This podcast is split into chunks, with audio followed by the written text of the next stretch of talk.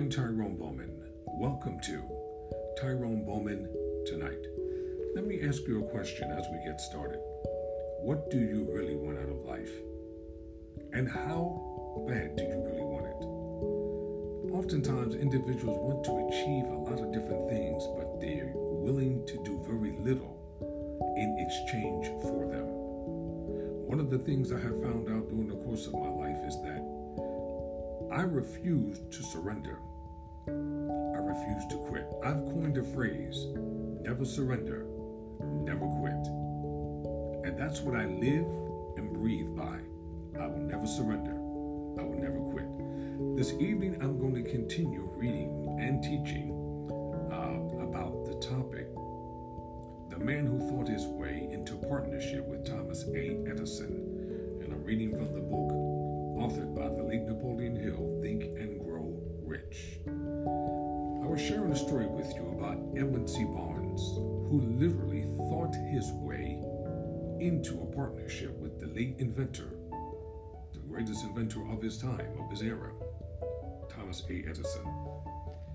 And what I'm doing, I'm reading selective passages from the book, Think and Grow Rich. As a matter of fact, get a copy of it Study Think and Grow Rich for yourself, and you will find out that your life will have a much more meaningful purpose if you follow what the late Napoleon Hill somewhat instructed all of us to do. Now I'm going to pick up on where I left off reading that, and I will be stopping at certain intervals just to um, add my own personal commentary.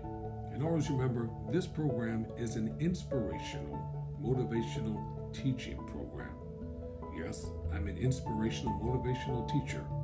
I want to really inspire and to motivate men and women from all walks of life, all faiths, all creeds, all colors, all ethnicities to achieve their goals. And that's one reason why I have done a lot of research, a lot of reading. Um, and what I do, I take selective passages of scripture and I use them as a point for inspiration and motivation, just to really let men and women know that you're not in the struggles of life alone. We're all in this together. So I'm going to begin reading from this passage right here, and I quote Barnes did not get his partnership with Edison on his first interview. He did get a chance to work in the Edison offices at a very nominal wage, doing work that most important to Barnes because it gave him an opportunity to display his merchandise and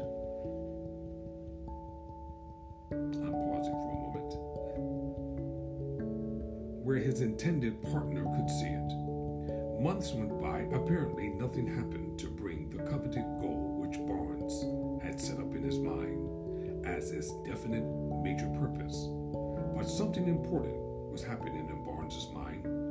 He was constantly intensifying his desire to become the business associate of Edison. Psychologists have correctly said that, quote, when one is truly ready for a thing, it puts in its appearance, close quote. Barnes was ready for a business association with Edison Moreover, he was determined to remain ready until he got that which he was seeking.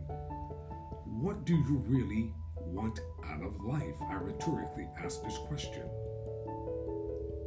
What do you desire to be, to do, and to have? Health, happiness, success, prosperity, love, joy, and money? Or individuals just seeking and looking for things, but really don't have an intended purpose? We have to make up our minds as to what we really want. Indecisive people make indecisive decisions. And when indecisive decisions are made, it causes stagnation. And stagnation causes failure. We must make up our minds. Barnes did not say to himself, Ah, well, what's the use? I guess I'll change my mind and try for a salesman's job But he did say, I came here to go into business with Edison, and I'll accomplish this end if it takes the remainder of my life. He meant it. What a different story men would have to tell if only they would adopt a definite purpose and stand by that purpose until it had time to become an all consuming obsession. Maybe young Barnes did not know it at the time, but his bulldog determination, his persistence in standing back of a single desire, was destined to mow down all opposition and bring him the opportunity he was seeking. Preparation meets opportunity. Opportunity comes in so many different ways. No one is ever going to start at the top of any corporation or the top of any profession or the top of any career. We must all pay the price for what we desire to be, to do, When the opportunity came, it appeared in a different form and from a different direction than Barnes had expected. That is one of the tricks of opportunity. It has a sly habit of slipping in by the back door, and often it comes disguised in the form of misfortune or temporary defeat. Perhaps that is why so many fail to recognize opportunity. Do you know how many people have given up on their dreams, hopes, and aspirations? How many individuals have quit trying to succeed? How many people have started something and never finished? Let me leave you with this.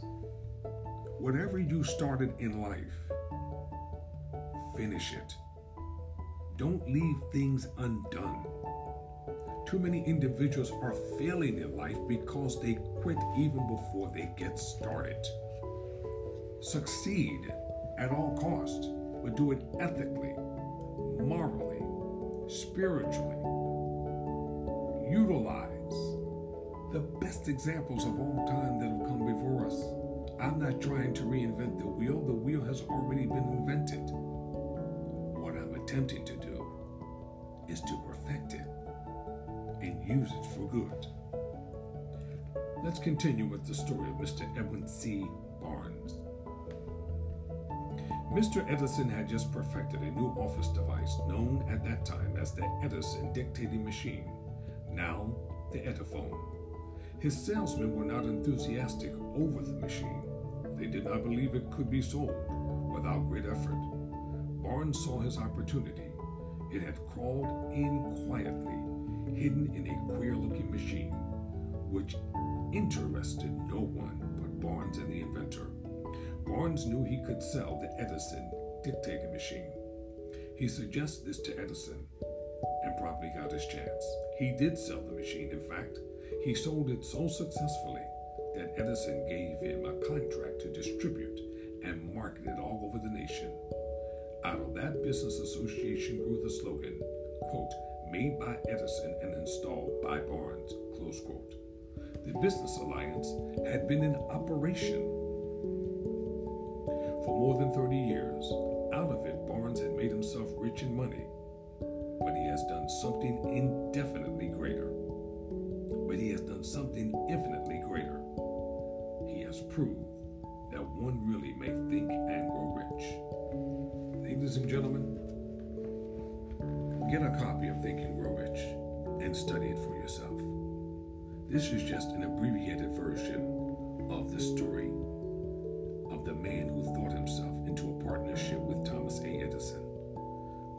think about life and think about what you could achieve, think about how many times you could have been wealthy in so many different ways. How many times did you stop and fail? Failure is a part of succeeding. Trials, tests, persecutions come to everyone and everybody. There's a passage of scripture it says this A man's gift maketh room for him, and bringeth him before great men. Don't despise your gift. Don't despise your talent. Don't despise what God has given you. Utilize it to the best of your advantage. Begin to soar in your mind. Begin to soar in your spirit. Begin to think differently. The late Robert the late Dr.